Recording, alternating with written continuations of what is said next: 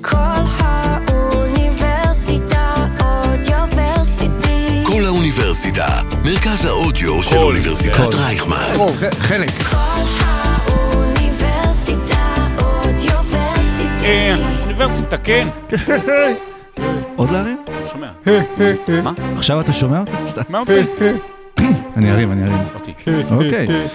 אה, ממש לפני שבועיים יצאנו פה מפרק הדדליין בסערה גדולה על כל הטריידים והשינויים בליגה ובעיקר על השילוב של במבה וביסלי וכאילו זה, איך אמרנו סורוקה, this is fucking This is awesome. כן, וכל הסערה הזו ישר הלכנו להירגע עם אה, סופה של אולסטאר, אבל גם בסופה של אולסטאר חזרנו בסערה. עם לנו- עצב- מעצבים. ועצבים, כי יש לנו עצבים. הרבה מה להגיד. שרון, אני חושב שזה כבר עונה שלישית של אה, סיון בש, שאתה חוזר עם עצבים מהאולסטאר, מהאולסטאר. הפעם אחרי או לפני, ותמיד מתקנים למה שאתה... לא, לא מתקנים, רק עושים את זה יותר גרוע. אוקיי, אז אנחנו נשמע מה... תעשה לי טובה. איך אתם אמרתם שאפשר לעשות את זה יותר טוב בטוויטר וברשתות החברתיות. פרק 129 של עושים NBA. יצאנו לדרך, סורוקה. יא. יא. יו, או, יו, יו. זה הפינאלי. סבלימינלי. ריקליניקלי, למשחק, למשחק. אוניברסלי. חזק קצת. אני לא שומע את עצמי, אני לא שומע. אני לא שומע. לחצתי על משהו לא נכון. אתה לא שומע? אני לא, תגביר רק את ההאזנה שלי. תגביר. או, היי, היי, היי, וואן וואן. Ladies and gentlemen, welcome to OSIM NBA. Here are your starting five. איך הפך האירוע הנוצץ של ה-NBA למשחק הכדורסל הגרוע בהיסטוריה? איך הפך שחקן שכלה שמונה נקודות ב-NBA למלך של סוף השבוע הזה? אטלנטה ומקמילן כבר נייט. מי אשם ולמה? איזה שחקן חתם בקבוצה חדשה והוריד את הסיכויים שלה לאליפות. ויש שני האייקונים שנולדו בהפרש של שלושה ימים ונבחרו בדראפט בהפרש של עשר דקות, חוגגים יום הולדת 60. יפה עשר. דקות זה לקח מהבחירה הראשונה נראה, לחמישית? בדרך כלל זה חמש דקות בין בחירה, לא, נכון, ג'ורדן אז היה לא, שלישי. לא, אבל בהתחלה נכון, זה- נכון, נכון. בהתחלה זה גם רץ אבל אה, מהר, כי אתה די... אה, התבלבלתי, טוב, לא נגיד להם על מי אנחנו מדברים. לא נגיד למי אנחנו זה מדברים. בוי. ת- ת- תייגו אחד ואחד ואל תגידו זה. אני גם לא שומע מה, לא אתה שומע, אתה לא שומע, באמת? אולי אולי אני שומע אתה חלש. מזדקן? שומע חלש, רק תגיד מה שעשית מקודם. לא, לא את זה. זה- זה- אה, זה- אה, אצלי זה אה, חזק מדי, אל בגלל זה אולי. אה, לך זה חזק? אז אני אעשה אה, ככה, אוקיי, כי זה היה אה, נראה לי מוגזם. כן, כמו אה, וי.ג'יי. אבל אנחנו שומעים את שרון דוידוביץ', מה קורה שרון? בסדר גמור, איזה כיף. כן? כן, מה, לא, אתה- מה אתה שואל אותי? מה, כאילו, הוא- כי הרבה- לוחץ, רגע, לא, מה, כי כן? הרבה אנשים, אני שואל אותם, מה נשמע זה? אה, אתה יודע, יהיה בסדר, זה התשובה של... לפחות משה לא, לא, תקופה כן. מבאסת, זה נכון, אה, צריך לעשות רפורמה ב- באיגוד השופטים ב-NBA. נכון, כן. רפורמה שופטים- באולסטאר. יהיה יותר שופטים של הלייקרס. אבל חוץ מזה בסדר. סורוקה, אתה קונה יותר שופטים ללייקרס? אני קונה יותר שופטים ללייקרס, אבל רק בעשר שניות האחרונות. אני רציתי להגיד קודם כל שזה מעורר הערצה שיש ל- לסנטר המחליף של טורונטו כל כך הרבה אולטרס כאן שעומדים ברחובות וצועקים בושה, בושה, בושה. ודבר שני, אה, שראיתי אתמול את הצ'מפיונס ליג והחלוץ הניגרי של נפולי כל כך פופולרי, אה, יחד עם הפודקאסט שלנו, שעכשיו שמעתי שרייכמן מציעים לוויקטור אוסימן BA.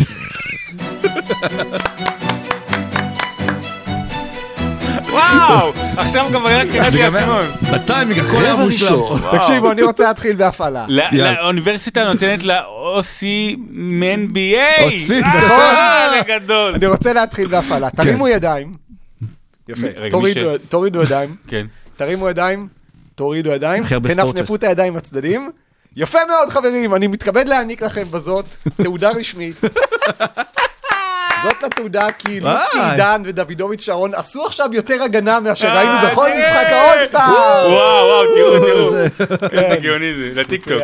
בדיוק. זאת אז, לתעודה, אה, כי זאת דוידוביץ' שרון עשה במהלך פרק 129 של סימן בי יותר הגנה מאשר במשחק האולסטאר של 2023. כל הכבוד חברים, אני. מודה לכם על המאמץ, זה היה מעורר תצלם, רשעות. תצלם. אני אצלם את זה תעודות- לרשתות. תעודות השתתפות ב- ב- ב- בבית ספר היו לי פחות מרשימות. מזה. טוב, גם נצלם את זה אחר כן, כך. וואי, זה. אדיר זה. כל אז- הכבוד. אז כן, אז אנחנו נדבר עכשיו על זה מעולה. צריך למסגר את זה. אנחנו נדבר עכשיו, באמת. בכניסה, כשיהיה לך משחק, לא. כשתקבל מטופלים, כשתהיה פסיכולוג, דיפלומה כזה. לא, כי התארים שיש לי פה. מהאוניברסיטה זה אצל ההורים שלי, כי לא כזה אכפת לי. אבל זה מה. שכן אכפת לי ממנו, כן. בדיוק. רק כדי, סליחה, אבל זה חשוב. אז אה, מה שעוד גם חשוב זה האולסטאר אה, שהסופה שהיה עכשיו.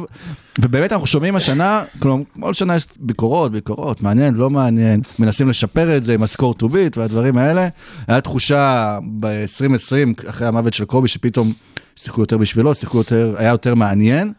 אבל עוד פעם, אנחנו עושים עכשיו ממש הרבה ביקורות מ- מהצופים, מהקהל, למה צריך את הדבר הזה? לקחתם את העונה שיש בה הכי הרבה הצגות קליעה ב-NBA, ושגם ככה יותר מדי אנשים אומרים שאין בה הגנה, כן. ונתתם לשחקנים לשחק אולסטאר. אה, עכשיו, אתה יודע, מה חשבתם שיצא? קולה? כאילו, היה שם מהלך אחד במשחק שניסו לשחק הגנה, וזה נגמר בזה שלברון ג'יימס דפק את האצבע בטבעת ולא שיחק כל החצי השני. אז ברור שהם לא יעשו הגנה. אגב, אם יש קולה, השילוב הכי טוב עם קולה זה במבה, ואז... אולי אה, מאמן נבחרת צרפת, אה, וינסנט קולה. נכון. הוא לא מבגדד קולה? תשמע, אבל בשבילו זה peanuts. אה, המשחק הזה באמת הגיע למצב שבאמת, ה-NBA כבר הצליחה לפתור את רוב הסוף שבוע של האולסטאר באיזה שהם דרכים. היה לנו משחק, טורניר הצעירים נהיה טוב. אה, אה, אליפות ההטבעות הייתה לפחות מרהיבה, אחר כך נדבר גם עליה, אליפות השלושות לפחות הייתה מותחת, אליפות הסקילס, אף אחד לא זוכר שהייתה קיימת, אה, ואפילו הדראפט, הקטע הזה של הדראפט, ממש לפני המשחק, חוץ מזה שיאניס בא עם מחברת, והתברר שהוא לקח את המחברת של הסיכום שיעור של שנה שעברה, כי הוא לא ידע שג'אבה ג'אבה. מחליפים. אז כל הדברים האלה, כל האלמנטים האלה היו... אה, אחלה, והיו הצגה טובה והיו בידור טוב, אבל אה, אז, כמו ששרון יתחיל התחיל המשחק. ב-rant שלו עכשיו, התחיל המשחק. לפני שאתה מתחיל ב-rant, אני רק רוצה להוסיף שזה לא רק שזה בא מהקהל, זה גם בא מהשחקנים, כי ראינו גם את יוקיץ' מתבטא על זה ש... המאמנים גם, תראה, תראה, זה- בוא- בוא בוא נשים דברים שנייה על ה- על ה- על על הרצף. הנכון. אה, סוף שבוע האולסטאר הוא חשוב מאוד ל-NBA. זה נקודת ציון, זה נקודת ציון של אמצע העונה, זו חגיגה גדולה, זה פסטיבל לכל העולם, אה, לתקשורת, אה, גם שם קורה המועמדים אה, להיכל התהילה, אה, גם כל מה שעשו מסביב, עשו אותו באמת בצורה המושלמת, כמו שהאמריקאים, כמו שהם יודעים לעשות, גם עם הדראפט עכשיו, והשיתוף עם התקשורת, באמת, זה ברמה הכי גבוהה וזה חשוב, ו- וצריך לשמר את זה. אבל משחק האולסטאר, יש עוד אלמנטים בסוף שבוע האולסטאר, אבל משחק האולסטאר קפץ את הכריש, אוקיי? זה הפך להיות קיצוני ומוגזם, וזה הפך להיות אה, כמעין סימבול לשימת הפס של שחקני ה-NBA עלינו האוהדים. ה-load management קיבל איזושהי תעודה מוגברת בדבר הזה שנקרא האולסטאר. זאת אומרת, אתם כבר במילא בשנים האחרונות, אנחנו מקבלים את זה, או, או אין לנו ברירה לקבל את זה, שהכוכבים הגדולים משחקים פחות. ואין לנו ברירה לשחק את זה שאפילו, אה, לקבל את זה שאפילו בתוך משחק משחקים פחות דקות. ואז הם באים ל- למשחק האולסטאר, והם לא משחקים. עזוב, מה זה הגנות לא הגנות? סתם, הם לא משחקים. עכשיו, תמיד זה היה. אבל עדיין היו אלמנטים של רגע עושים הגנה. ומה יקרה, ואני לוקח משהו שסטיבן איי סמית אמר, וזה לא יקרה יותר מדי בחיים שאני אצטט אותו, אבל הוא אמר, רגע, זה חבר'ה שבקיץ, בין אם זה באיזושהי ליגת קיץ, או ליגת דרו שיש, וכל מיני דברים כאלה, הם משחקים הרבה יותר משמעותי, להרבה פחות קהל, אז לבוא ולהשקיע... קצת ולשחק באמת בשביל הכיף, הרי אתם, זה לא שהאולסטאר זה מתנה על זה שאתם השחקנים הטובים ביותר בעולם, וזהו. בואו תראו לנו איך זה משחק בין השחקנים הטובים בעולם לבין השחקנים הטובים בעולם. אז קצת הגנה, קצת מסירות, ואני חושב שאתה אומר על זה שזה לא רק מה, מה, מהתקשורת, וגם עכשיו מהקהל, אלא פתאום זה מבפנים. מייק מלון, אני, אני מצדיע לו, פתאום הראשון שמה שנקרא חשף את התרמית, אמר בסוף המשחק, זה משחק הכדורסל הכי גרוע בכל הזמנים, והוא צודק. כי לא היה שם כדורסל, לא היה שם כלום, לא היה שם כלום. ואני אגיד עוד משהו אחד לפני שניתן עוד אה, אחד שצריך לתת לו כבוד. חוץ ממי שעובד כשקשור לאולסטאר, סביב סוף שבוע האולסטאר, מסקר את זה, אין סיבה, אם אתה מעל גיל 20, לקום ולראות בלילה את משחק האולסטאר. אני אוהב את ה-NBA, אני גדלתי, אני גדל עליה עדיין, כל הזה מסביב זה חגיגה, אין שום סיבה לקום ולראות את המשחק הזה, זהו. וניקולה יוקיץ' הוא מבחינתי סוג של, של סמל. הוא היום השחקן הכי טוב בעולם. הוא לא הכי טוב כי יאניס יותר טוב ממנו, אבל הוא בדרך אולי ל-MVP שלישי וזה משהו היסטורי. והוא לא שחקן שמתאים לאולסטאר, עכשיו זה בסדר, גם בעבר, כאן עבדול ג'אבר, הוא לא שחקן שמתאים לאולסטאר, אוקיי, וגם ג'ון סטוקטון הוא לא שחקן שמתאים לאולסטאר, אבל הם היו כל שנה, והם עשו מספרים, והם נתנו מעצמם, והיה להם מקום מה לעשות שם, וניקולה יוקיץ', ש... ניקולה יוקיץ'! ניקולה יוקיץ'! נבחר אחרון, כאילו, אתה עושה אולסטאר, אבל זה הגיוני שהוא נבחר אחרון, כי זה לא משחק כדורסל. אבל הוא נבחר אחרון, וגם זה כאילו, אה, הוא, הוא, הוא התעלק על לברון שייקח אותו. הוא נשאר בחוץ. או הוא כאילו, הוא אמר, "זה, אני אין לי מה לעשות פה, למה בחרתם בי? וגם לוקה, שהוא שחקן הולסטאר בפני עצמו בכל משחק שהוא משחק, גם הוא, כשהוא בא מאירופה, אגב, הוא מבין שזה שטויות. ויאניס עולה לכמה שניות ולא משחק, מה, כדי, רק כדי לרשום שאתה משחק הולסטאר, רק כדי להיות בזה? ולברון קצת פה ואחר כך לא משחק. זה באמת, הם, הם, הם השחקנים, וזה מתווסף לעניין של החוסר לויאליות שיש בשנים האחרונות, והעניין של האיומים על הקבוצות, תעבירו אותי לפה, תעבירו אותי לשם, וזה חלק מהדור, ואני קצת נשמע בומר, אבל uh, זה חלק מעניין הולך וגדל של uh, דור שחקנים ששם עלינו פס. אוקיי. אוקיי, אוקיי, טוב. אני אני כן רוצה להמשיך. אני מודה שקצת לא, הגזמתי, לא, לא אבל זה באמת בא לא ממקום הגזים. של כאב. שרון לא הגזים, אני, אני שוב, באמת, היה לנו מגזין NBA ממש לפני הזה, ואז נשארתי לראות את הדראפט, והלכתי הביתה, פשוט קמתי בבוקר לראות מה התוצאה, ואני, כאילו, נראה לי אני די אוהב NBA ודי מוכר בזכות זה. אם מישהו אה, אוהב NBA בארץ, כן. אבל, אבל זה באמת, כאילו, אמרו את זה, לדעתי זה היה ג'ייזי, ש- אה, חכמנו, שאמר, האדמו"ר ג'ייזי. כן. שאמר money ain't a thing. אתה אומר, איך אני בעצם מתמרץ את השחקנים להתאמץ באולסטאר? אמ, בבייסבול, הקבוצה שמנצחת אה, זוכה בביתיות בסדרת הגמר.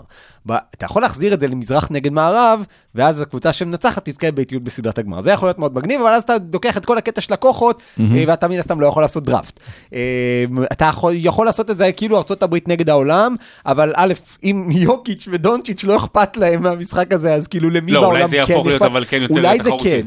אה, אגב, ל- לינון בר שירה ידידנו יש בספר שלו ש- שהתראיין כאן בכדורסל מהעתיד, הוא כתב על משחק אולסטאר שנערך ב-2026, ב-27. והייתה בו הגנה. והייתה בו, כן, כן, כן, זה והייתה בו. הגנה. ובדיוק, זה מהעתיד, כי בהווה אין.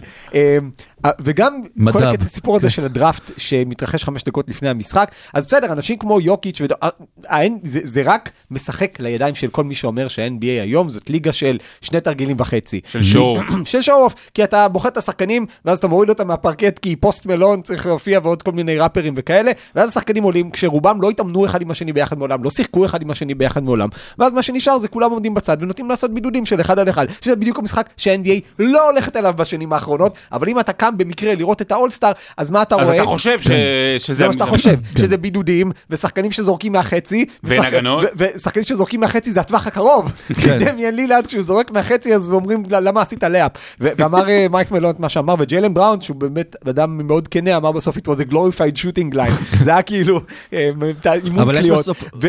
ושנייה בקטע הזה, אם יוקיץ' ודונצ'יץ' לא רוצים להשתתף באולסטאר שלכם, האולסטאר שלכם מקולקל. נכון. עכשיו, אבל- אני חייב רק... אבל כן, יש כאילו, קודם כל, עם יוקיץ' ודונצ'יץ' וגם לארי מרקן, שמן הסתם לא בחר ראשון, אז כאילו זה הרגיש לי שהלבנים נבחרים בסוף. לא יודע. האירופים? לא, האירופים, או לא משנה. ולברון. לברון, אה, אתה יודע, זה חלק- זה חלק מה... עדיין הזלזול האירופי, הוא קורא ליוקיץ' ג'וקיץ'. זה זלזול. אם אתה לא בקטע של יודע, אם אתה לא יודע... לא, זה בקטע של הג'וקר הוא עשה את זה. לא יודע, אני חושב שהאמריקאים מתבלבלים קוראים לו ג'וקיץ'. אולי אני טועה. זה- זה ג'יי. מבחינתם בהתחלה. כן, כמו הוקה אם אתה לא יודע איך דונצ'יץ', הוא קוראים אמר לו לשחקן הכי טוב בהתחלה. בליגה לא, שלך... הוקה לדעתי זה כינוי. לא, זה היה ברור, כן, לא, כן. הוא עשה כאילו בצחוק על הזה. הוקה. אבל בסוף המשחק של אוסטר אמור להביא קהל חדש, אולי לאו דווקא את הקהל של מי שצורכי NBA בקבוע, פתאום להביא עוד אנשים להיחשף, אבל אז הם לא רואים באמת כדורסל זה אמיתי. תשדיר השירות הכי גרוע. גרוע שיש לליגה. אז- אז אז שנייה, בוא- ו- ונגיד, אם אתה באמת עושה ארה"ב נגד העולם, במשחק הזה הייתה נוכחות שיא של שחקנים בינלאומיים, אפילו אם כוללים את קרי אירווינג, שהוא אוסטרלי, כמו שקורא לזה, בצד השני של כדור הארץ. קרי- אה, אז, אה, אתה לוקח, שנייה, אם קרי כן היית נגד עושה... העולם, סליחה, קרי נגד העולם. אה. קרי נגד העולם זה מצוין. אז היית עושה רק אמריקאים נגד רק בינלאומיים, עדיין היית צריך להוסיף ארבעה בינלאומיים שלא היו באולסטאר הזה ולהוציא ארבעה אמריקאים שכן הגיע להם. הדבר הזה הוא תשדיר שירות גרוע, כסף לא יתמרץ את הקבוצות, ארגוני צדקה זה נחמד, הבאת עוד 100 אלף דולר לפה, 100 אלף דולר לשם, זה בסדר, זה- מטרה מקודשת, אבל זה לא גורם לשחקנים להתאמץ, חייבים למצוא דרך סורוקה רוצים- מנסה בדרך כי פעם הגיונית. היה, אבל אני, כאילו, כשהיה, שוב, היה גם סיפורים תמיד, אמריקאים ידעו לבנות, כשהיה מג'יק באולסטאר, כשהוא חזר אה, אחרי האיידס. וג'ורדן הזה האחרון שלו, ועדיין היו מתאמצים, אתם זוכרים, היה פעם 20 הפרש עם אייברסון, מזרח כן. נגד המערב, שהשחקנים באו והתאמצו. הם נלחמו בשביל המזרח, אבל, אבל גם אתה ו- וגם סורוקה באמת נותנים רעיון, רעיונות טובים ומדם ליבכם, ואתם אומרים, רגע, אולי כסף יתמרץ, אולי למען צדקה, אולי קשקושים כאלה, לא קשקושים, דברים טובים, תכף אני אסביר לך למה זה קשקושים. הם לא צריכים להתאמץ בשביל זה, הם צריכים להתאמץ בשבילנו. בשבילנו, כצ- כ- כצורך- כצרכני NBA, כאוהבי המשחק הזה, להתאמץ בשבילנו, וזה חלק ממה שהתחלנו איתו, השימת פס על הקהל. הם כבר לא מתאמצים בשבילנו, אוקיי? אני אומר את זה בשיא הרצינות. הם לא מתאמצים בשביל להראות לנו משחק כדורסל טוב. הם לא מתאמצים כדי, אני שחקן... טוב, אני top 20, אני top 30 בליגה, בוא אני אלך לתחרות ההטבעות. למה? כי דוקטור ג'יי היה שם, ומייקל, ודומיניק, ווינס קרטר, וקובי, וכל הגדולים, ואני רוצה ללכת בשרשרת הזאת. לא, לא אכפת לי. לא אכפת לי מהקהל. לא, שיראו איזה, טוב, נדבר עוד מעט על התחרות ההטבעות. איזה מישהו שאין להם מושג בכלל מי הוא. אז בסדר, אתם רוצים, ש... אתם רוצים שלא נראה אתכם, לא נראה אתכם איך אתם משחקים, לאט לאט גם לא נראה אתכם. אז עכשיו, כאילו, איך אנחנו ניגשים לאולסטאר שנה הבאה? לא ניגשים, לא ניגשים, מה יש לי ניגשים, ניגש לגשת? למועד ב'. לא, לא, מה- אבל האולסטאר גם נכון, אם אני, תקנו אותי אם אני טועה, מי שנבחר לאולסטאר זה גם אה, בחוזה משפיע לו על ה supermax. אה, ו- הנה, הנה, זה- העניין, אפרופו ה load management והאולסטאר, הרי כל ה...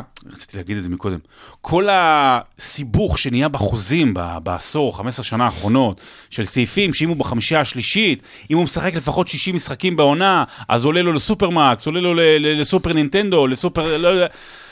אז פתאום, אז פתאום, אני מבין אותם.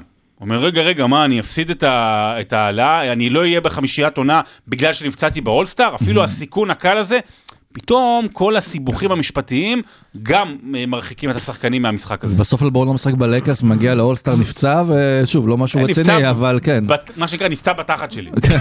ספציפית, כן? באצבע שלו זה כמו ובזה Dead של שרון. 70's, נכון? שתמיד אה, full in the ass. משהו כזה. האולסטאר פשוט, אם הוא ימשיך ככה, אה, ה-NBA תצטרך לחשוב אולי לבטל אותו, אני לא- אני לא צוחק. היא לא תבטל בגלל הסוף שבוע, אני בגלל זה כן, בכוונה התחלתי ככה, כאילו הסוף. שבוע הוא חשוב, אבל... נכון, הוא כיף, ותכף נדבר על עוד דברים שראינו בו, והכל היה נחמד, אבל ברגע שהמשחק עצמו הוא ככה, אז אני לא יודע, אז תעשו אה, משחקים של... אה. זה- זה זה תלוי בשחקנים, זה אך ורק כן, בשחקנים. צריך איכשהו למצוא, או, או לכווץ את זה, כמו שעשו במשחק של הצעירים, לפחות, גם חילקו את זה לשלושה רבעים, שכל אחד זה...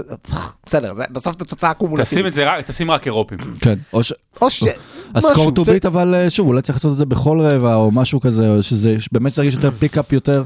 אבל אני באמת לא מבין, כי נתת לא. את הדוגמה של ה Drew League, שבאמת שם הם משחקים! פחות קהל פשוט כן. באים לשחק, אז למה... בכיף, למה שלא? למה- אבל למה- אולי זה תפיסה בראש של האנשים, כן, כאילו מפעם כן. שעדיין לא צריכים להשתחרר ממנה שאולסטאר זה show וזה. אבל לא, זה כבר לא עניין של שואו, זה- הם כבר יותר הפחד אולי שלהם שיקראו לשחק לזה מאשר- דרוליג אולסטאר ואז פשוט זה היה זה שלא יגידו להם להשפיע. שמצלמים, אני יודע מה כן. שיש, באמת, שיגידו להם ש...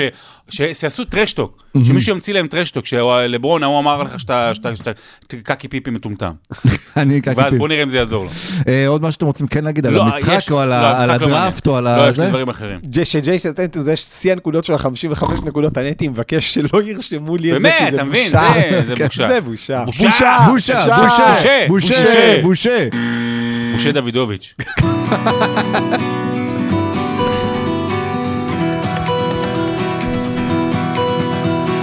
רבע שני. מעניין אם בלימודים היה בושה מהכיתה. אה, בושה מהתואר. בסדר. אה, טוב, היה חוץ ממשחק אולסטאר, היו גם אה, תחרויות אולסטאר, אה, שהן נמשכות שנים, לפעמים התחרויות האלה כן מתרוממות, לפעמים- לפעמים לפעמים זה פחות. אבל כן, אבל... אתם אהבתם את תחרות ההטבעות? כן. בהטבעות היה איזושהי התרוממות. גם של אני ה... אסביר את כן, למה? של- תרוממות. כן. מה זה זה- כן. תרוממות. כן. אני אסביר תרוממות למה. רוח. כי NBA הקשיבו לי. אה, אני הצעתי לפני כמה שבועות שה-NBA ייקחו סנסציות יוטיוב וייתנו להם להטביע. אם הכוכבים שמים עלינו פס וה-NBA עדיין רוצים שואו, אחלה, תביאו אנשים שכן רוצים להטביע, כן. ושגם יודעים להטביע. שוב, אה, בואו, טריי מרפי וג'ריקו סימס וקיי ג'יי מרטין עשו דנקים שאני לא יכול לעשות, וזה בסדר, אני לא- לא הבנצ'מארק שלכם חברים. ואם מה שצריך כדי לראות תחרות הטבעות זה בחור שנראה באמת כמו המתכנת שיושב איתך בבר ומחר הולך לעשות משמרת כדאטה סיינטיסט, אז זה אחלה, זה כיף. כיף, זה מגניב, זה אנדרדוג, זה רק מה לא, זה לא תחרות הטבעות של כוכבי NBA. ו- ובדיוק בהמשך למה שרון אמר על, ה- על, ה- על לשים על זה פס. אז אני מאוד אהבתי את זה שה-NBA חשבה מחוץ לקופסה ואמרה, אוקיי, אם הכוכבים לא רוצים לבוא, נביא מישהו שיודע להטביע. כן. ואני רוצה שהדבר הזה יימשך בשנים הבאות. אני רוצה שנראה את, אה, את אה, רד פנדה, ואני רוצה שנראה את, את אה, מק מקלנג, ואני רוצה שנראה את אה, זה וזה וזה. ואז ששחקני NBA התלוננו למה הם לא מקבלים כיסוי, כי אתם לא רוצים ללכת לתחרות ההטבעות, מה אתם רוצים? האירוע הכי נצפה של ה-NBA, חצי מיליארד צפיות ב-12 שעות אחר כך לבן אדם שכלה, שמונה, מישהו כתב את זה יפה בדה רינגר, הוא כלה שמונה נקודות בקריירה ב-NBA והוא כלה שמונה נקודות בתחרות ההטבעות. זה, זה כל הקריירה שלו ועושה אה, אותו היה באותו ב- לילה. הוא גם- הוא גם עשה 100 אלף דולר מה- מהתחרות הטבעות, הוא עשה בסך הכנסות שלו בקריירה ג'י ליג וזה 100 אלף היה- הוא דולר. היה צריך לשים ביוטיוב את הסרטון שלו מטביע, והוא היה מרוויח הרבה כן, כסף. אה, כן. NBA NBA עשתה די הרבה כסף. החלטה אבל טובה גם של פילדלפיה להחתים אותו כדי שלפחות, אה, כמו דוקטור ג'ייס, כן, שלו. הדברים של סורוקה הם מאוד מאוד נכונים, אה, והם באמת בכיוון הטוב, והם הם ריאליים. אני אדבר מהמקום הלא ריאלי, אני אדבר מהמקום הרגשי יותר. זה, זה, זה גם מרגיש לי זלזול. זאת אומרת, זה גם מאוד מרגיש לי זלזול. הרי אנחנו רואים במהלך השנה עשרות אם לא מאות דנקים כאלה. אוקיי, לא, אתה יודע, אה, מישהו באימון בתיכון, או יש איזו תחרות הטבעות בסרייבו, או לא יודע, סתם כל מיני דברים כאילו, זה מה שאתה רואה. אז uh, פשוט באת, את- לקחת את זה, שמת את זה על הבמה הכי גדולה של עולם ההטבעות, ואמרת, הנה, קחו. אבל זה לא, לא נתת לי משהו אחר, נתת לי את אותו דבר. ולקחת מישהו שהוא לא שחקן NBA, ולשים אותו בתחרות ההטבעות של ה-NBA, אה, זו לדעתי פר, פרצת הגבולות אה, שהיא... בואו, תבטלו את האירוע וזהו. אולי למה, תחילה- למה, למה צריך שחקני NBA בכלל? אולי שיעשו את זה גם במשחק אז, שיגידו לשחקנים, בואו נביא מלא שחקנים טובים מאירופה, מהעולם, מהג'יליג. יפתח זיו. שרוצ- אבל הנה, כן, זה בדרך שרוצים לשם. להוכיח את עצמם, והם ירצו לנצח את המשחק הזה, ואז שחקני NBA לא ירצו להיות מושפלים, אה, כאילו, לצורך העניין. וה- וה- וההטבעות לעצמם הן מדהימות, ו- וזה אחלה, וכמובן גם אני צפיתי בזה, וחצי מיליארד, נפלא. אבל אני לא הייתי צריך שהאולסטאר יארגנו סוף שבוע מיוחד בשביל להביא את בלק מקלקלק. לא יודע כלום, מקלקלוש. כן. את ג'ון סטוקטון, קלקין. את ג'ון סטוקטון סכנאי- מאלי אקספרס. ג'ון סטוקטון שיודע לקפוץ. אה, זה, זה באמת, זה, זה, זו עוד דוגמה. היו שני דבר- דברים אחרים שכן היו נחמדים, אתה יודע, בשלשות, בשלשות אגב- כן באו כוכבים, אבל ברור, כי זה עכשיו ליגה של כי שלושות. זה לא שם- אותם להתאמץ, הם זורקים- בדיוק. הם זורקים 30 לא. שלשות בדקה גם ב-NBA. אני חושב שיש גם הבדל. קודם כל, אולי תחרות הטבעות באמת, כמה שזה נראה מרשים וזה, אבל אני גם בתור צופה, שוב, זה דברים מרשימים שאנשים עושים. יש גבול לכמה אני יכול להתלהב מזה שבן אדם עושה איזה פאמפ אבל זה קטע באוויר. כבר בן אדם בסביבות גיל 40, אני אבל אתה אבל ראיתי את זה. כבר איזה ש- 20 פלוס תחרויות אולסטאר שעושים בערך אותו דבר. אה, עזוב, אם- ואם אתה בן 17, יש לך ביוטיוב את ארן גורדון נגד זק כן. לוין, זה יהיה יותר טוב מכל דבר שאתה כנראה. תראה. אגב, אם שיידון שרפ היה מגיע לתחרות הטבעות, לא מדבר איתך על ג'ה מורנט, לא מדבר איתך על אנטוני אדוארדס, זיין ויליאמסון לא יכול להזיז את ה hamstring שלו כרגע. היית מביא את שיידון שרפ נגד מק מקלנג, היינו מקבלים גמר אפי ברמת לאבין נגד אה, ארון גורדון. מי שהרס. את השרשרת הזו ההיסטורית של ה- אה, של הטבעות זה לברון. נכון. אני מאוד אוהב את לברון בהרבה מובנים, בקטע הזה הוא הרס. זאת אומרת, כי זה היה. ברור. זה היה ברור שהשחקן הגדול של הליגה, או השחקן הגדול הבא של הליגה, מגיע, משתתף, מעביר את הלפיד הלאה, וברגע שהוא קטע את השרשרת, אז זהו, אז זה הגיע לאירון גורדון וזק לוין כחבר'ה צעירים, וזה הידרדר ל... לא, לשליח וולט. כן. לשליח וולט מי שהגיע לא, לשם. ודווקא התחרות שלושות אני חושב אה, שהסיבה שעדיין איכשהו מחזיקה זה א' באמת כי באמת יש שם את הכוכבים שמגיעים לא מפחדים להיפצע בתחרות ההטבעות. גם אם משודרגת כל הזמן כי מוסיפים להם עוד אה, טווח, עוד כדורים, יש קצת אה, שינוי וגם שוב זה סקילס שבסוף.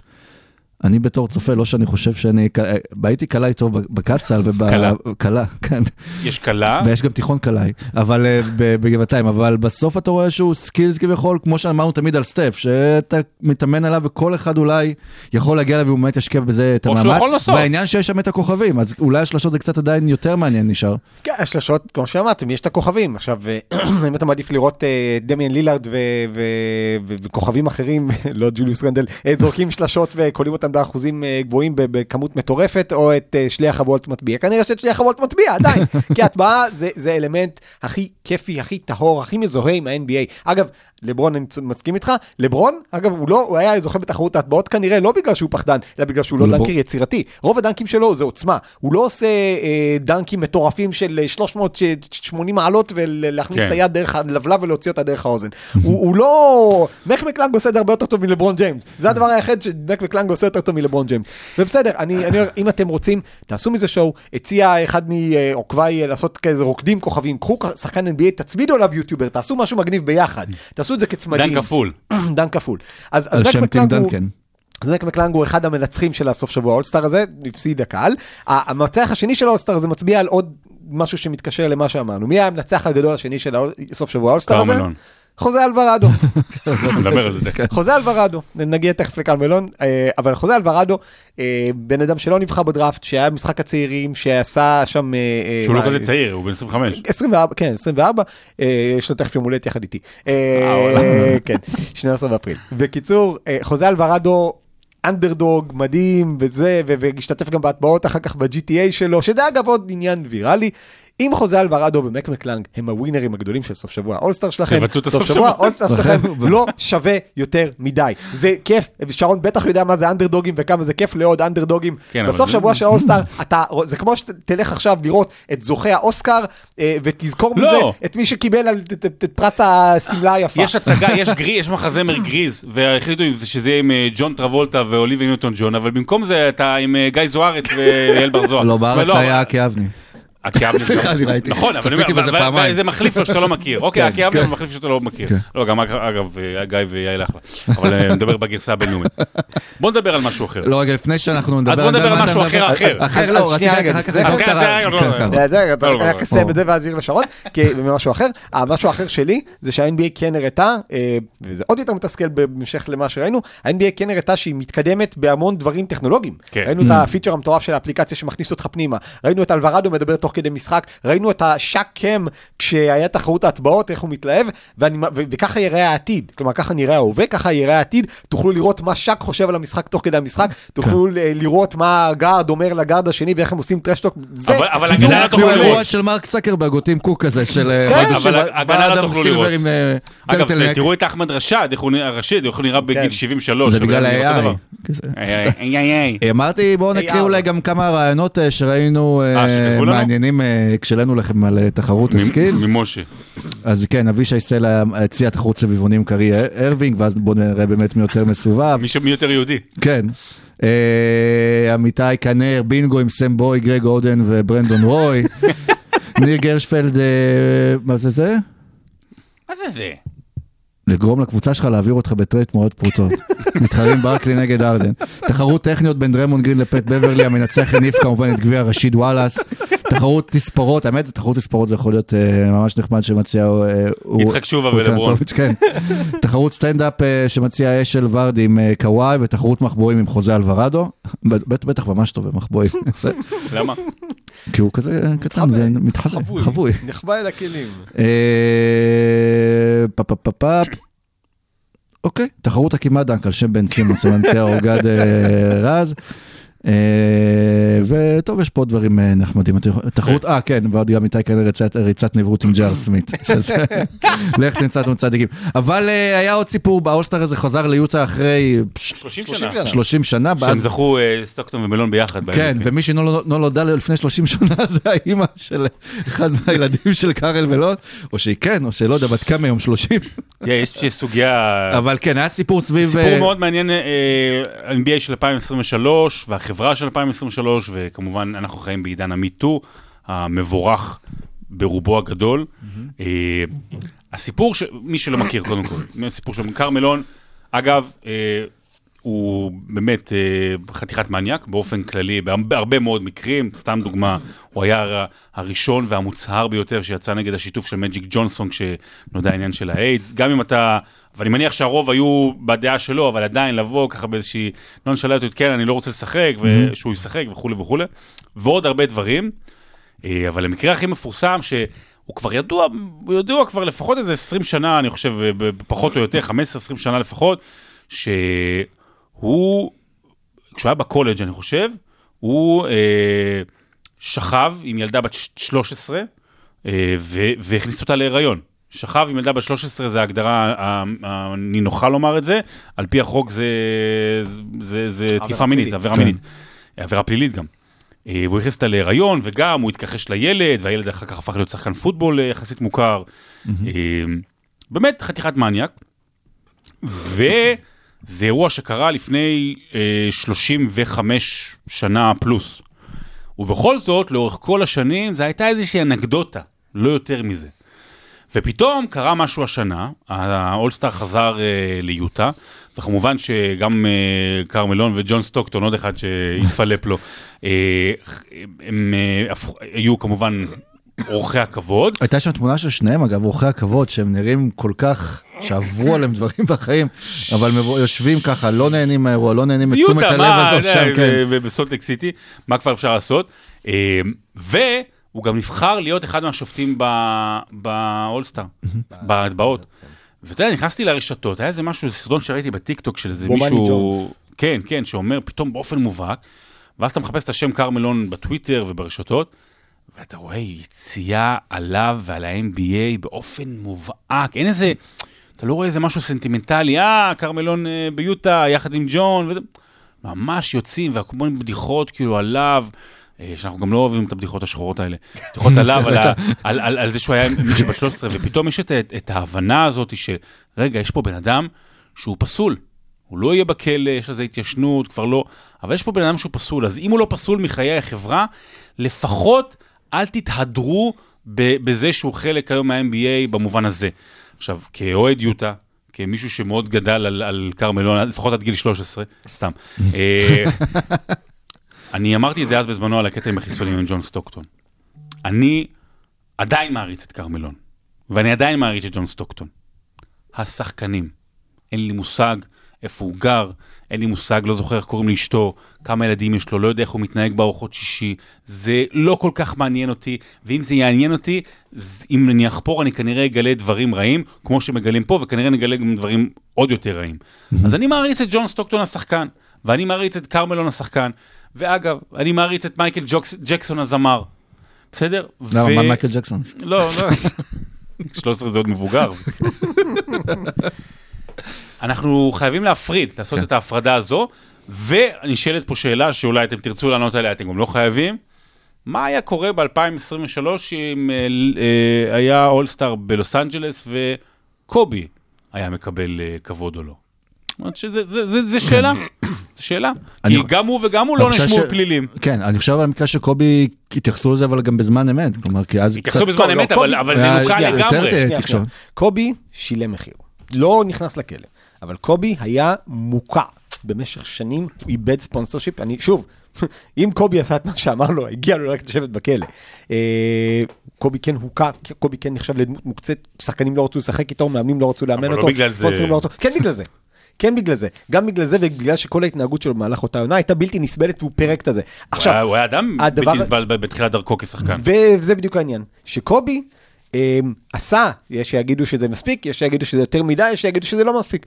קובי עשה המון המון דברים כדי אחר כך לתקן את זה. הוא בא והוא הפך לאדווקייטור מספר אחת נכון, של זה נכון, ה-WNBA, זה נכון. והוא, והוא נהיה מאמן של קבוצת בנות, ו- ו- והוא הפך כזה לאלדר סטייטמן, אני- ושוב, הוא לפחות ניסה לתקן את זה. קרל מלון, אה, הוא לא, אפילו לא, הוא מתכחש לא, זה נכון. אגב, קובי זו סוגיה אחרת, נעשה פעם אחת באמת דיון רציני על קובי, על הנושא הזה. זה- זה נושא שהוא מאוד מאוד מורכב, אגב, הוא מעלה שאלות. אבל עכשיו כשעולה קיומיות הנושא הזה של. קארל מלון, אז שוב, ה-NBA צריכים, אתם חושבים איכשהו להתייחס לזה?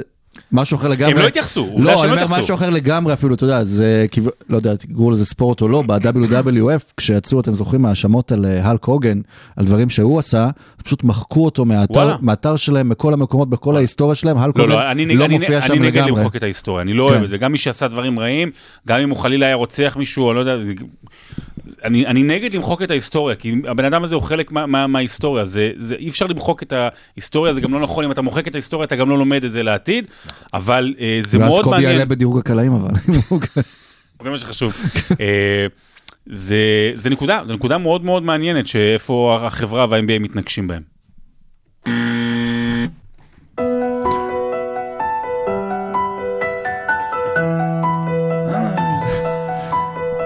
אין נתון דברים, אין- לא, אין. איזה נתון מדהים? אה, ל- באולסטאר טייטום היו הכי קלע הרבה 50 נקודות. כן, בהיסטוריה. הרבה זה- נקודות הפתעה, מה חשבת שיצא ג'ייסון קולה? טייטום קלע 55. אתה יודע מה, זו מחאה שלנו, לאולסטאר אנחנו לא עושים נתון. בדיוק. כן, גם מה זה הנתונים האלה? למרות שבפנטזי, אגב, זה מעצבן, כי זה שולח לך אה, עדכונים ששחקן שלך עבר את ה-30 נקודות. היה היום, אבל זה ברבע. אגב, עוד סיבה לבטל את סוף שבוע אולסטאר, זה שזה- זה הורס את ה... זה פוגע, זה עוצר את הפנטזי. זה נורא, השבועיים האלה. זה יותר קשה מהחזרה מפגרת המונדיאל לליגות המקומיות, זה לחזור מארבעה ימים בלי fantasy, להבין איפה אתה נמצא עכשיו ב matchup. לא, אתה לא יכול לעשות אה, זה, אה, טריידים והכל, אתה יודע, הוא חוזר, הוא לא חוזר, אתה צריך לחכות. ובזמן הזה, כאילו שאנחנו כאילו מחכים שה fantasy יחזור, גם יש עוד שינויים בליגה. לדוגמה. אני כבר ארבעה ימים מסתכל, שלושה ימים, על קווין לאב בפיקאפים אצלנו. האם אני ארים אותו או לא ארים אותו בגלל שמיאמי משחקים פעמיים, אבל אני לא יכול לקבל מושג, כי אין משחקים. אה, ושוב, אז היו שינויים בליגה, אולי השניים המשמעותיים, חוץ מאז, מאז ה trade deadline, זה באמת שני שחקנים שעשו buyout. קווין לאב שיצא מקליבלנד, שגם החליטה להפריש את, ה, את הגופייה שלו, את הספרה אפס. ראוי. וראסל ווסטברוק שיוצא מהלקרס ועובר את הכביש. אה, בתכלס מיוטה. והלייקרס החליטו להפריש אותו.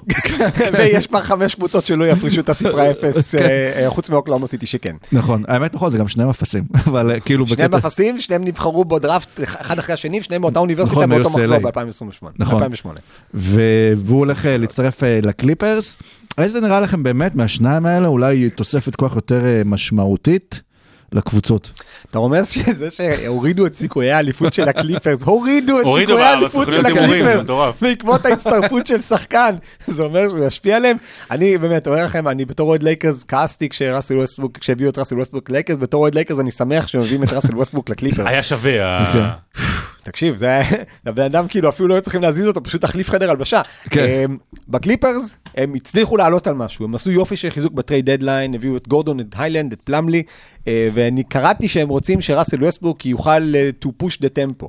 אה, ראסל ווסטבוק כבר הסתדר שהוא יעבוד. במפעל של טמפו, זה מה שהם רוצים. הוא יפי. ו- וידחוף קולה. בחוקים. אגב, קולה, כן. אה, בלייקרס יש ביזלי ובמבל, יש אה, טמפו. אה, אז- ופפס קריסטל. ראסל ווסטברוק אה, הוא שחקן כדורסל מאוד מאוד משקיע והכל וסבבה ובלייקרס הוא הצליח להתקבע מצוין בתפקיד של שחקן שישי. מה אומרים שהולכים לעשות בקליפרס? לתת לו לפתוח בחמישייה. הקליפרס הגיעו לאיזשהו איזון שבו טרנס מן פותח בחמישייה עם קוואי ופול ג'ורג' נותן נקודות, עשה 26 נקודות במשחק נגד פיניקס רגע לפני האולסטאר, הוא גבוה, הוא צעיר, הוא לא, לא כזה צעיר כן אבל צעיר מווסטברוק, שומר, ריבאונדר טוב אה, ו- ולא מפריע לכימיה קבוצתית. הוא, הוא אחלה, הוא כאילו, הוא, הוא, הוא פותח עם קוואי וג'ורג' ו- ו- ומוריס ו- וזובץ, ואז מהספסל מגיעים גורדון והיילנד, ו- נורמן פאוול. ונורמן פאוול, ושחקנים שאוהבים לקלוע, ושחקנים שצריכים את הכדור ביד, שיכולים...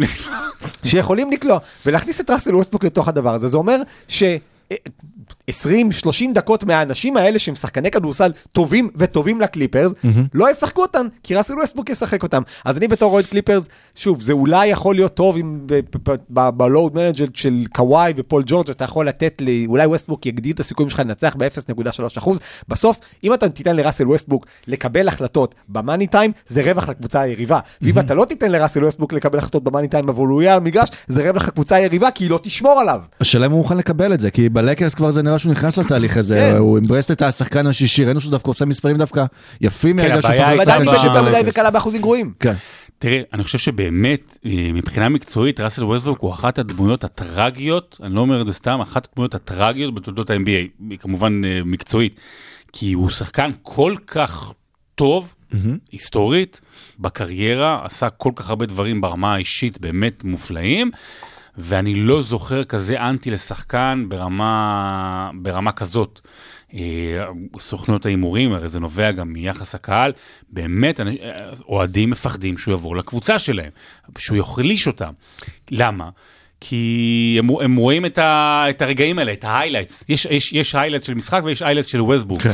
את הזריקה שתיים במשחק שהוא פוגע פתאום רק בקרש, או את הפעם בשלושה משחקים, שיש לו איזה קצר בראש, שהוא אומר לעצמו, אני עדיין ווסטבורג של לפני עשר שנים, ואני עכשיו אקבל את ההחלטה, ו-95% מהזמן זאת תהיה ההחלטה הרעה. אבל יש לו גם קצת בעיה באישיות, אנחנו רואים את זה ברעיונות שלו, בפרצופים המוזרים שהוא עושה למראיינים ששואלים אותו אם זה מתוך ה-NBA או אם זה מכתבים במסיבות עיתונאים, בצורת התגובה שלו, יש בו כזה משהו יש איזה- שמייצר אנטגוניזם. יש איזה אתגר למאמנים, במיוחד עם, אה, אתה יודע, מאמנים שאין להם מה לעשות הרבה ב-NBA, סתם, אני צוחק, אבל יש, יש אתגר באופן כללי למאמנים בכל תחומי הספורט, שהם אומרים לעצמם, רגע, רגע, רגע, יש מישהו שמאמנים אחרים לא הצליחו להשתלט עליו, לא הצליחו ליצור ממנו מה שצריך, לא יוכלו לשים אותו בתוך המרקם של הקבוצה, אני אצליח.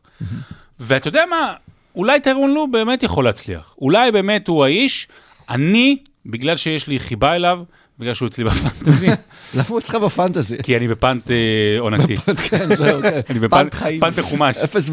לא, לא, אני בפאנט, לא, לא, לא, הייתה לו- תקופה טובה. אגב, ווסטבוק חוזר גם ל- לשחק עם פול ג'ורג', שדווקא כשהם היו ביחד באוקלאומה, הם די הסתדרו, כל אחד מצא את המקום שלו, מן הסתם אה, פול ג'ורג' אולי שחקן כן, יותר טוב עכשיו יש קוואי מאסל ויש ווסטברוק, מן, מה כל הסתדרו? כך. מה הם עשו? כאילו, הסתדרו, נכון, כולנו זוכרים, ווסטבוק עשה המון דברים, פול ג'ורג' היה שלישי ב-MVP, לאן אוקלאומה סיטי הגיעו באותה עונה, כן. טוב, כן? זה היה כאילו, לילארד אה, שלח אותם, כן. אה, כן, בביי ביי. נכון, בסיבוב הראשון בפלייאוף? כן. אה, אז אז גם כשהם הצליחו, הם כאילו הגיעו סיבוב ראשון בפלייאוף. אם הקליפרס עפים סיבוב ראשון בפלייאוף זה כישלון.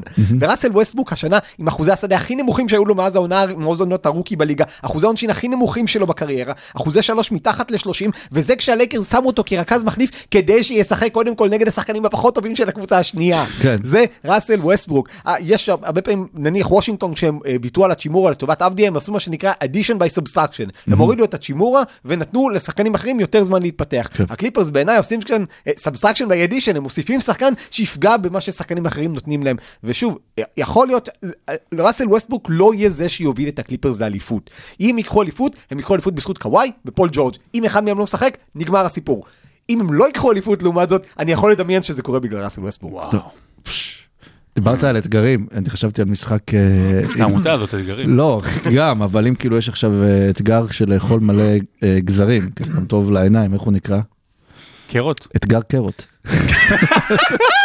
אה, קווין לאב. קווין לאב. נעבור, אה, נעבור למזרח, קווין לאב אה, עושה buyout מקליבלנד, מסיים שם- תקופה ארוכה, הוא הגיע, לברון ג'יימס עוד הביא אותו עם דיוויד בלאט, בהתחלה אתם זוכרים גם דווקא היחסים של לאב ולברון היו כאלה טובים, עד שהוא לקח אותו לאיזה וילה והכל חזר בסדר. אתה יודע מה הדבר הכי טוב וקווין לאב נשאר עוד אחריו שם, ומגיע למיאמי, אולי לפתוח להם קצת את המשחק, וכבר ראינו התכתבות אגב מצחיקה עם טוב ועם באם אדבאיו, אם ראיתם, שהוא אמר, כדאי, ש- אומר, מגיב לו באינסטגרם, כדאי שתקלע כמה שלשות, כאילו כמה קללות בצחוק, וקווין לאב אמר, כדאי שתפנה לי ותוציא לי כמה כדורים בזמן. אני קורא שני דברים, אחד, מה שעשה טוב המעבר הזה שהוא עזב את קליבלנד זה שזה משהו שהוא נשכח בהיסטוריה של ה-NBA. אה, העלו שוב את הסרטון סיום של אה, משחק מספר 7, גמר 2016. התוצאה היא 92-89, ההתקפה אחרי השלשה של קיירי אירווינג, יש שם switch בהגנה, ויש שם במשך 17 שניות, קווין לאב שומר על סטף קרי. לא, א', לא ראיתם בחיים את קווין לאב שומר ככה, ואתה יודע יותר מזה, לא ראיתם בחיים את סטף קרי נלחץ ככה. אחר כך הוא קצת שינה את ה... אבל באמת, הוא לא, לא הצליח להוציא זריקה, ואז הוא הוציא זריקה אחרונה, וקווין לאב אפילו חסם אותו, או נגע בכדור שם, וזה מדהים. זאת אומרת, רק אה, זה כן צורך להזכיר את התרומה שלו לקבוצה הגדולה שהייתה של קליבלנד, זה אחד. דבר שני, אה, זה נחמד, זו תוספת נחמדה, כן ברמה ההתקפית, אבל זה לא מחזיר את החספוס, הקשיחות שהייתה למיאמי בשנים האחרונות, ומרגיש לי טיפה שנעלמה שם. קווין לאב אגב, בניגוד לווסטברוק, אם דיברנו על שניים שהגיעו ביחד מהקולג', הוא יודע איך להתאים את עצמו כל פעם לקבוצות אה, שהוא מגיע.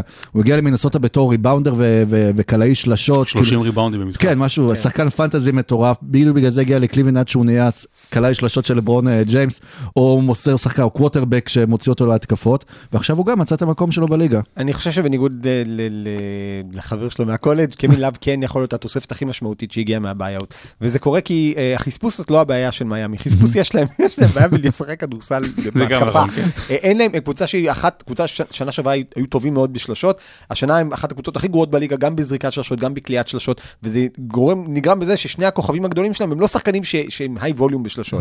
טיילר הירו כן, אבל אתה מסתכל בסוף מיאמי זה קודם כל אדבאיו ובטלר, אה, ושני השחקנים האלה זה לא שחקנים שמאיימים על הטבעת משלוש, לא יותר מדי לפחות. וכששני השחקנים שלך אה, מצופפים את הצבע, ווסטבוק, אין לקליפרס שום סנטר שיודע לרווח, אז אז למיאמי זה כן טוב. עכשיו, אני לא יודע אם לאב יפתח שם, לא יפתח שם, לאב שווה היום 20-25 דקות, יש למיאמי מספיק שחקנים לאבטח אותו מסביב הגנתית, כך שהוא הוא לא יהיה חור גדול מדי, הוא גם עכשיו, אגב, לא חור. בקליבלנד העדיפו לתת את הדקות האלה לדין וייד, שהוא יותר עובד בהגנה, וזאת קבוצה שיש לה הרבה יותר scoring מסביב, וזה פחות התאים להם אליו.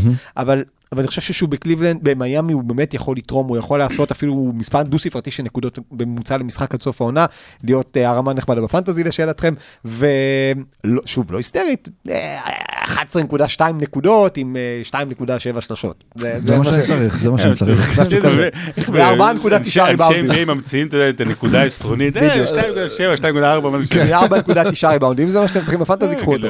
הוא טוב, הוא טוב למיאמי, והוא לא יהפוך את מיאמי, להעלה אותם לטיר של הקונטנדר, אבל מקרב אותם איזשהו אינץ' לשם. אוקיי, אה, אה, יש אה, עוד מישהו מהעסקים שאתם רוצים אה, להזכיר, אה, לפני שאנחנו עוברים למאמנים שכבר לא איתנו? פטריק בברלי הגיע לשיקגו כי הם היו צריכים כביכול שחקן הגנתי אה, טוב שיעשה... אה, כביכול. כביכול. אה, דברים טובים בהגנה. רציתי, כאילו, יש להם כבר גארד אחד שהגיע מהלייקרס שעושה את זה, קוראים לו אלכס קרוזו. איו דוסונמו הוא יופי של שחקן בהגנה. איך הוא לא בתחרות ואתמול הטבעות אגב הודיעו אה, שאלונזו בול מושבת גם עד אה, לסיום כן, זה העונה. לא מפתיע. כן, כן. אה, אבל כאילו באמת, לא, הוא שיחק באולסטאר ונפצע. עכשיו אתה אומר אולי הבולס צריכים veteran leadership, יש להם את דרוזן, הוא אחלה veteran leadership, כאילו למ- למה הבולס צריכים את פטריק בברלי בדיוק? ו- ואני חייב להקריא לכם, היו תגובות מעולות בעמוד שלי על ההחתמה של בברלי, כותב, עידו ארד, חלק מהעוקבים לא יאהבו את התגובה הזאת, אבל אני חושב שפטריק בברלי בכנות הוכיח, ללא שום ספק, לכל הלועגים והמלעיזים בשנים האחרונות, שלמרות הביקורות, ועם כל השינויים בליגה, ועל אף קצב המשחק המהיר, כל קבוצה שתבחר בו תקבל את אחד השחקנים הכי חסרי משמעות שיש. ואז כתב דובי עופר, הבולס על המסלול המהיר לשום מקום, בברלי הוא בדיוק השחקן להביא אותם לשם. בקיצור, הוא לא משפר כלום. אה, אין היום, גם אם אתה מסתכל על שוק ה buyout, אז קראודר הוא לא בדיוק buyout, אבל רג'י ג'קסון יוסיף הרבה לדנבר, טרנס רוס זה החתמה מצוינת לפיניקס, אה, כל היתר פחות. מאיירס לנארד במילווקי, מעניין איך הוא יתפקד שם אחרי, אה, אגב, אנטי- אנטישמים. היה צריך וכל לשים אותו האנשים... ב- בדאלאס עם אה, קיירי. כן, נכון. בדיוק. ווג' עשה כזה רשימה הבוקר של השחקנים החופשיים שעדיין טובים, סרג' איבאקה ולמרקוס אולדריץ' וכאלה. סרג' איבאקה, ראיתם אותו משחק העונה. אתם לוקחים אותו לוושינגטון להיות הסנטר השלישי שלה לפני טאג' גיבסון? אני לא אומר כאילו להיות סנטר פותח, להיות סנטר יותר טוב מטאג' גיבסון? לא. הכל תלוי בעלות שלו בסוף, גם אה, אם אתה יכול להביא שחקן כמו סרג' איבאקה בחוזה veteran של מינימום, כאילו מינימום רק בשביל הניסיון, או... או בתור גיבוי, או לא יודע מה זה, אפשר בוא נגיד, אפשר זה- זה להחזיק לא מה אותו. שיהפוך את אה, דני שחקן טוב יותר. לא, כן. אני אומר, כן, לא דיברו על זה, כן? אני סתם אומר בתור דוגמה. אם נפצעו לך עכשיו שני סנטרים ואתה צריך מישהו שיהיה יותר טוב מאורלנדו רובינסון, אז כן, תביא כן. את איבאקה. אבל הוא, השחקנים האלה זה כבר לא שחקנים שבאמת יכולים לתרום יותר מדי, וראינו את זה בשנה שעברה, בטח היה, מירן שפילברג לדעתי הזכיר לי שהיה את המשחק של הלייקרס נגד הברוקלין, והראו כזה עשרה Hall of Famers, all-stars, כאלה, למרקוס אולדריץ' ובלייק גריפין, זה, רוב, הש- וקרמלו ודווייט האוורד, קרמלו עוד היה בסדר, רוב השחקנים האלה עם צל של עצמם, וזה חמוד שהם מתאמנים, וזה חמוד שמדברים עליהם, הם, אם הם היו טובים, הם היו מקבלים חוזה רגיל, ולא מחכים בחוץ חצי שנה. אז אה, בוא נדבר על שחקנים שאולי הם היו טובים, המאמן שלהם לא היה עכשיו מחכה בחוץ עד שיעסיקו אותו שוב. דיברנו על השילוב של דז'ונטה מארי ושל אה, טרי יאנג, עובד, לא עובד, מי אשם, מי אישר, אולי טרי ילך, בסוף המאמן הולך, וזה נייט מקמילן. שלא כן, שרד אה, את פגרת האולסטאר. מרגיש כמו רז זהבי. נכון. תראה, פרט הגולדסטאר. פגרת הגולדסטאר. אני פשוט לא יודע אם זה צפוי או לא, אבל אה, זה הגיוני. אתה יודע, הקבוצה לא הצליחה ממש להתרומם, אה, לפחות לא לציפיות. מאמן שמרן, אתה יודע, קצת מיושן, אולד סקול שכזה. אה, גם אתה יודע, הם הגיעו אז למה, שנתיים מהגמר מזרח, זה היה כזה סוג של... במקרה... כוכבים הסתדרו. איכשהו כן. כוכבים הסתדרו. אה, הייתה תחושה שאטלנטה יכולה להיות סוג של ממפיס של המזרח. משהו צעיר כזה, רענן, כיפי, מובלת בידי שחקן מרכזי שיש לו אה, דברים שתואמים את אה, ז'אן מורן. אז אה, הוא הלך, זה נקודה אחת, אבל זה גם שם אותנו בפרספקטיבה קצת לגבי טרי יאנג. ולא אוסיף, ולא אוסיף. אתה רוצה להוסיף? סנטר שלישי, אה, מאמן שלישי של טרי יאנג בשנה החמישית שלו, עם אה, באמת הופעת פלייאוף אחת מוצלחת. לא רוצה להשוות אותו ללוקה, מסכן, כי כל החיים שלו ישבו אותו ללוקה. אבל, אבל טרי יאנג, עצם זה שהבן אדם לא מסוגל לשחק בלי הכדור, ולהיות יעיל בלי הכדור, ולשמור, זה יותר מדי לשחקן ברמתו. ושמענו על זה שטרי יאנג, ודיברנו על זה באחד הפרקים הקודמים, כשהיו את השמועות שהוא רוצה לעזוב. אז קודם כל, מקמילן, זה לא באמת הפתיע, לפני חודשיים הוא כבר אמר שהוא רוצה לה- להתפטר, ואטלנטה שכנעו אותו ככה להישאר, בסוף אטלנטה נפרדו ממנו, כדי לעשות את זה עוד יותר לא יפה. ו, ואני חושב שיכול להיות שטרי יאנג הוא, הוא אה, מאמן שמפטר, שחקן שמפטר מאמנים, ו, וזה לא, שאלנו אם אתה יכול, אם אתה היום general manager של קבוצה, האם אתה עושה טרייד בשביל טרי יאנג? לא מדבר עכשיו, אתה תיתן עכשיו שלוש בחירות, ארבע, חמש, 12 בחירות לא מוגנות. האם אתה חושב שטרי יאנג היום יכול לתת לך אליפות? ואני לא חושב שהתשובה היא כן, אלא אם אתה מקיף אותו בסט מאוד מסוים של שחקנים. ו- ו- ועד שטרי יאנג לא יתחיל קצת לשמור, כי אמרו שהוא יכול להיות כמו סטף קרי. סטף קרי הלך והשתפר הגנתית כל שנה שלו בליגה, ראינו את זה בסוף, ב- ב- בסוף שנה שעברה, טרי יאנג לא. סטף קרי הלך ולמד לשחק off the ball בכל שנה בליגה, טרי יאנג לא. טרי יאנג צריך לתפוס את עצמו ולהתאפס. אתה צריכה להעיף אותו בטרייד ולהגיד לו, טריי, טרייד יאנג." זוזי! תראה זוזה. טרייד יאנג. עוד מעט יש אה, פסח באמת. החג של. טרנס מן, פסח. נכון. שהוא נפל מהשמיים לקליפרס. אתה יודע שאם אפיק ניסים יתחתן עם קינגסלי קומן, הוא יהיה אפיק קומן? זה כן, אנחנו צריכים להזמין אותו פה גם אה, לפסח. ואנחנו עכשיו אה, ברבע לא הרביעי, נפסח על שתי אגדות. על שתי אגדות שחגגו. כן, שחגגו אה, 60 השבוע, אחת גדולה יותר, אה, צ'ארלס ברקלי, והשני זה מישהו בשם אה, מייקל ג'ורדן, שחוגג גם עם אה, מיקי ברקוביץ'. אה, אם אנחנו מזכירים את השם שלהם, נראה לי התמונה, כשמזכירים את שניהם בראש, שעולה ב... אה. עולה ראשונה, לא, לאו דווקא הדרים טים, זה הסדרת גמר. שהיא הסדרה הכי פיניקס גדולה אי פעם. נגד נכון, אה, מסכים. פיניקס נגד שיקגו, באמת, צ'ארלס ברקלי אה, בשיאו, מייקל ג'ורדן.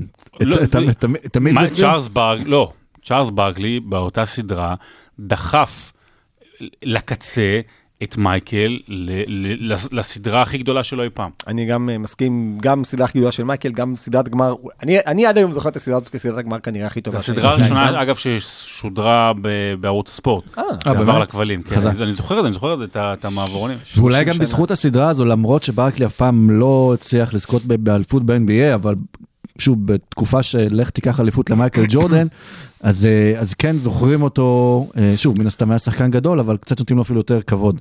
צ'ארלס ברקלי הוא דמות, קודם כל, לפני שהוא שחקן כדורסל. ואם אנחנו נוגעים בצ'ארלס ברקלי השחקן, הוא מהייחודיים בהיסטוריה במובן הזה שהוא עשה כל כך הרבה וכלה כל כך הרבה, בלי שיש לו, אין, אין לו, אין לו מוב משלו, אין לו, אין לו איזה משהו שאתה יכול להגיד, רגע, הוא כלה ככה, הוא כלה, הוא פשוט נכנס, אתה יודע, כן, עם התחת כזה, כן, כזה, נכנס פנימה ועשה נקודות. אין לו, אה, כרמלון, חצי מרחק, מייקל, אה, סיב- אפשר בסוף קריירה סיבוב, הקים, זה, כל החבר'ה שלו ששיחקו יחד איתו, אז היה להם איזשהו מוב, אה, וצ'ארלס ברקלי הוא שלם שגדול מסך על הקו, כי הוא לא יודע לכדרר. אה, והוא לא, ממש לא גבוה, היה- מטר תשעים ושמונה. 93. זהו, לא, הייתה תקופה- שאמרו 6'4", מטר 94, אני חושב. לדעתי 6-4 כזה, כן. אה, והוא באמת עשה מ- מסך היכולות היחסית מוגבל שלו קריירה מדהימה. אבל לזה אנחנו חייבים להוסיף את מי שהוא היה. הוא היה אה, הדמות הכי, הוא היה החבר הכי טוב בזמנו של מייקל ג'ורדן, והוא בליגה, והוא היה הדמות הכי מוקצנת שיש. והוא דמות שלקחה את גבולות הפוליטיקלי קורקט אה, אה, לקיצון, אם זה כמובן בדרים טים, שהוא, אה, אה, אני, אני, אני, לא יודע מי זאת אנגולה, אבל אבל- אנגולה בצרות. אבל אנגולה בצרות, אתה יודע, וגם שם, ואתה יודע, נגד אנגולה אני חושב שזה היה, שהוא, כשמובילים איזה 40 הפרש, הוא נתן אה, לשחקן מרפק, אתה יודע, זה כאילו הראה את האמריקאי כן, המלוכלך. אבל זה שחקן שכיף אבל באולסטאר זה שיהיה. תחרותי, זהו, כן. בדיוק, הוא באולסטר יהיה תחרותי, וב-1993, אחרי שניצחו במשחק מספר 5, אם אני לא טועה, אז הוא אמר, אלוהים איתנו, אתה יודע, ואתה מרגיז את המור- אמריקה השמרנית, אה, וזה מסוג השחקנים והדמויות שאין היום. זאת אומרת, הדמויות, יאניס נגיד, הוא נורא חמוד, אבל זה מי שיהיה לך שהוא מצחיק. אין לך מישהו, ש... אין לך מישהו שיערער את הגבולות של, של המקום שבו ה-NBA נמצא, הן מבחינת הכדורסל, והן מבחינת uh, התקשורת ו- והמקום של ה-NBA בחברה. וגם הוא רצה להיות מאוד מעורב פוליטית, אה, ב- אה, לראשות אה, אלבמה, מה זה, כאילו... כן, היה משהו, אה, היה שם משהו כזה, ונשאר איתנו עד עכשיו, כלומר, אה, ב-inside NBA עם שקיל וקני... שתרומתו שם. אה, פחות אה, הוא- הוא שם מרשימה. בתור אה, סיידקיק ששקיל התעליל בו. זה- הוא, הוא, כן. יש לו את הקטע הכי מפורסם של צ'ארלס כל שנה, זה יש שם משחק who he played for, כאילו, מראים לו שם ששחקנים, האם אתה יודע איפה הם משחקים עכשיו? הוא בדרך כלל לא יודע. אבל אני, מבחינתי, כשמדברים על צ'ארלס, מדברים על קודש הקודשים. אני יליד 81, ואני גדלתי אה, בשנים האלה של צ'ארלס, קודם כל הוא שיחק עם ריצ'י דומאס בקו האחורי של פיניקס באותה העונה, ריצ'י דומאס שהיה בהפועל חולון fucking שנתיים קודם, בתור small forward שעשה צרות מהגיהנום לסקוטי פיפן. חבל כן? שלא הפך להיות שופט ואז זה שופט בדומאס. כן, הוא הפך להיות כל מיני דברים אחרים שעדיף לא לדבר עליהם, אבל סר צ'ארלס בעיניי הוא היה מודל לחיקוי, ודווקא אה, בדיעבד הוא אמר את המשפט, אה, אני יודע לשחק כדורסל, אני לא רוצה להיות מודל לחיקוי. כן. וזה יפה, זה, מאוד כנה וזה מאוד אמיתי, וזה היה בן אדם שהיה שילוב, הוא, הוא, שחקן שלא היה מסוגל לשלוט בדחפים שלו, ולא בגלל זה הוא היה מודל של לחיקוי, אלא בגלל שהוא היה עושה מה שהוא רוצה עם, עם נתונים, הבן אדם הזה נזכיר, אה, בזמנו לא היו חוזי rookies כמו שיש היום, והתברר שפילדלפיה הציעה לו חוזה יותר נמוך ממה שקבוצות אחרות הציעו לו, והם שקלו אותו לפני הדראפט, והוא אמר, ואמרו לו, אם תרד למשקל הזה והזה, אז אנחנו נבחר אותך. אז מה עשה צ'ארלס ברקלי? הלך. לדניז, המסעדה של הזה, הוא אכל איזה שלושה ימים רצוף שמונה פנקקים כל ארוחה, וערימות של chicken wings, והוא עלה עשרה קילו כדי שפילדלפיה לא יבחרו אותו. מה פילדלפיה עשו? בחרו אותו, נתנו לו את מוזס מלון שייתן לו בראש מוזס בתור מלון. ודוקטור ג'יי היה כשהוא הגיע לקבוצה. כן, והפכו אותו באמת לשחקן, וחינכו אותו, וזה היה חינוך רב, זה היה, כאילו זה היה חינוך קשוח, זה היה לגדול בפילי ולהבין את כל הדבר הזה, שאנחנו יודעים איזה קהל מטורף זה שם, והבן אדם הזה עם מטר תשעים וארבע, הייתה לו טקטיקת אה, ריבאונדים, שאני זוכר אותה עד היום. Go get the damn ball, לך תשיג את הכדור הזה, וכל שחקן שמאז שלו, Round Mound of Rebound, כן. וכל. שחקן, שנייה, וכל שחקן שבאמת אה, לא היה מסוגל לקחת ריבאונד, היית אומר, אם סר צ'ארלס הצליח לעשות את זה, אז סר צ'ארלס הצליח לעשות את זה, והוא היה מודל לחיקוי ביכולת שלו לקחת נתונים גרועים מאוד שניתנו לו על ידי הטבע, ולעשות מהם קריירת כדורסל מדהימה. אני כל כך הייתי רוצה לראות אותו ב-NBA של היום. הוא היה כמו זיין וויליאמסון, רק לא פצוע. הוא היה כמו, אה, הוא, היה כמו לברון ג'יימס, קצת יותר, נ- הוא יותר נמוך. הוא באמת היה רכבת משא שדוהרת לכיוונך, ואין לך שום מושג איך לעצור אותה. אני מת על צ'ארלס ברקלי. כן. אז זה, זה היה, הוא, צ'ארלס ברקלי גרם לזה שהקבוצה השנייה שלי, אני הייתי אוהד לייקרס, שיש לי קבוצה שנייה ב-NBA, קוראים לה פיניקס סאנס. וזה המון המון צ'ארלס. אני מת על השחקן הזה, אני גדלתי עליו, הוא מודל לחיקוי, ו... ועכשיו אפשר לדבר על הבחור השני. אה, רק נעבור על אולי רשימת התארים שלו, למי אה, ש- ש- שלא מכיר או לא יודע, הוא היה קודם כל ה-MVP של הליגה בשנת 93, 11 פעמים אולסטאר של NBA, היה גם אולסטאר אה, של... הוא היה אולסטאר של האול... ה-MVP של האולסטאר. של ה-MVP. ה-MVP של האולסטאר, ונראה לי זה היה ביחד. עם תום צ'מברס גם יש מצב, נכון? זה היה שנראה לי- בעוד 88, שבאולסטאר לא. התאמצו אפילו. כן, ב-91. אוקיי. חמש פעמים חמישה הראשונה, חמש פעמים חמישה השנייה, חמישה השלישית גם היה. הוא הוציא אה, ספרים. כן, היו לי היה מלך הריבאונדים במטר תשעים ו- ו- ומובמבה. וגם כשהוא לא היה, זה היה בגלל שדניס רודמן היה שם. וצ'ארלס ברקלי גם יצאו לו שני ספרים, אני קניתי אותם, זה היה אחד הספרים הראשונים שקראתי באנגלית, היה לו ספר Who is afraid of a large black man. אה, היו לו שם כל מיני סיפורים, באמת, היה לו פעם שהוא היה, הוא היה רב עם אנשים, אז הוא ישב פעם עם מייקל ווילבון בפאב, והוא אמר לו משהו בסגנון, אה, היו כמה כמה אנשים שהתבריינו, שקיללו אותו וכאלה. ו- והוא אמר למייקל ווילבון שישב איתו, היית פעם בקטטה בפאב? אז הוא אמר לו, לא, הוא אמר, תוריד את המשקפיים, הנה אתה הולך להיות באחת כזאת עכשיו, ובאותה קטטה הוא זרק בן אדם דרך החלון של הפאב החוצה. אז שוב, זה צ'ארלס, לא עשה חשבון לאף אחד, על המגרש ומחוץ אליו. וגם נשק שופטים, אם אתם זוכרים, אה. כן, היה לו את בבטה גם באולסטאר, תחרות ביג ריצה. משהו מתישהו כן. באולסטאר, כן. ומהצד השני יש עוד מישהו שחוגג אה, אה, יום הולדת, שמנע מצ'ארלס ברקלי לקחת אולי את האליפות היחידה, או גם אחר כך עוד אליפות כשהוא היה ביוסטון, וזה מייקל ג'ורדן, שמי שלא מכיר, אה, אחד משחקני... תגיד את הרשימה שלו, שיחק בשיקגו בול. בולס ובוושינגטון וויזרדס. וויזארדס, כן. וויזארדס.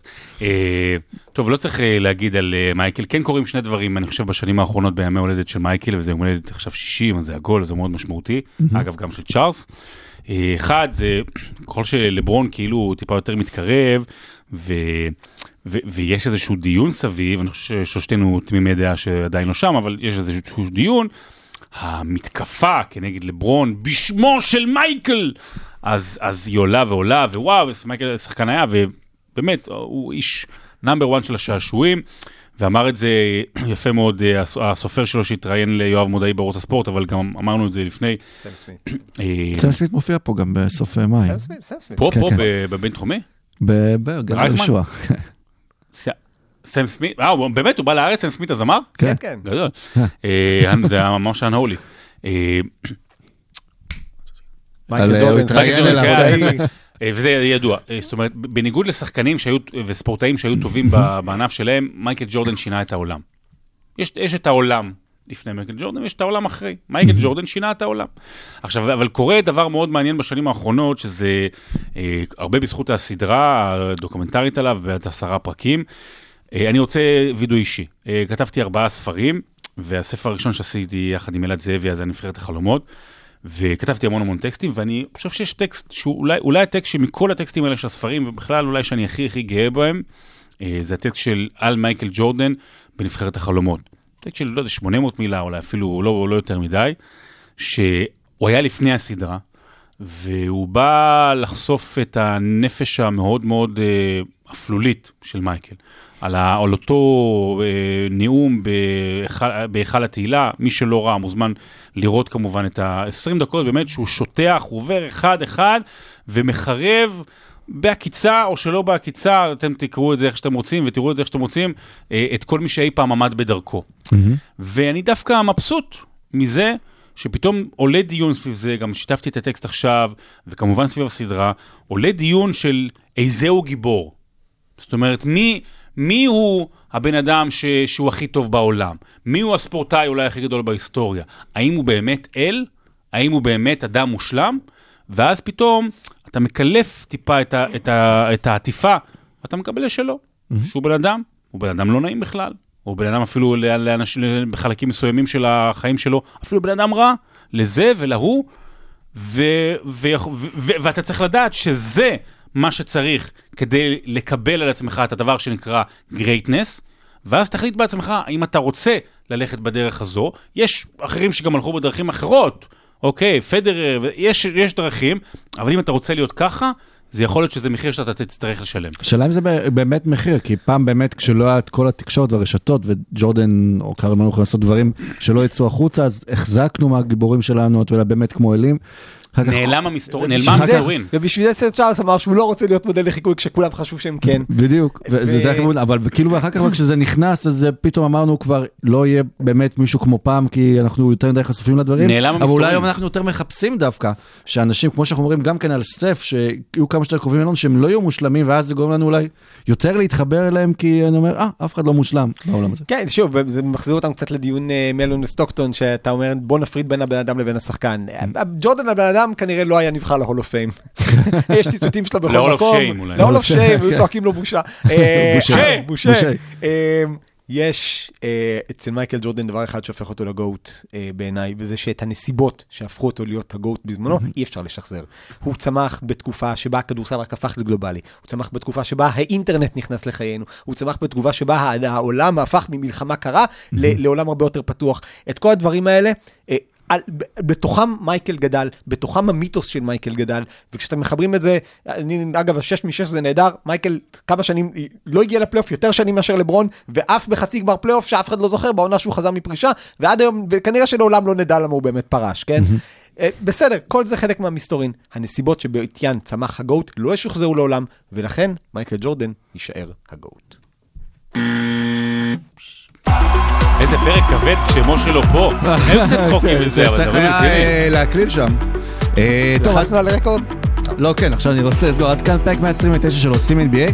הזכרנו את מייקל ג'ורדן, לא דיברנו על זה, אבל זה היה מתקשר קצת לרבע הראשון. יש שחקן שמאוד דומה לו בליגה, שזה אנטוני אדוארד, שכולם אומרים שאם הוא יעשה קרחת בסוף של? הליגה, לא, כן, ממש. דומה לו בזה שהוא אמר שהוא רוצה לשחק בכל 82 וזהו, ובדיוק, אז בהמשך לשיחה תהיו בהתחלה- אנטוני אדוארד. בדיוק, הוא אמר, ודברים גם שקובי אני זוכר שאמר, וגם ג'ורדן אמר, בסוף אנשים באים, ואנחנו אמרנו, באים ומשלם בשביל זה, ואולי אנטוני אדוארד זה יכול להיות זה שהוביל את ה- את הקו החדש, מהדור החדש ש- הלוואי, שעולה הלוואי, וצומח. שישימו לנו פעם.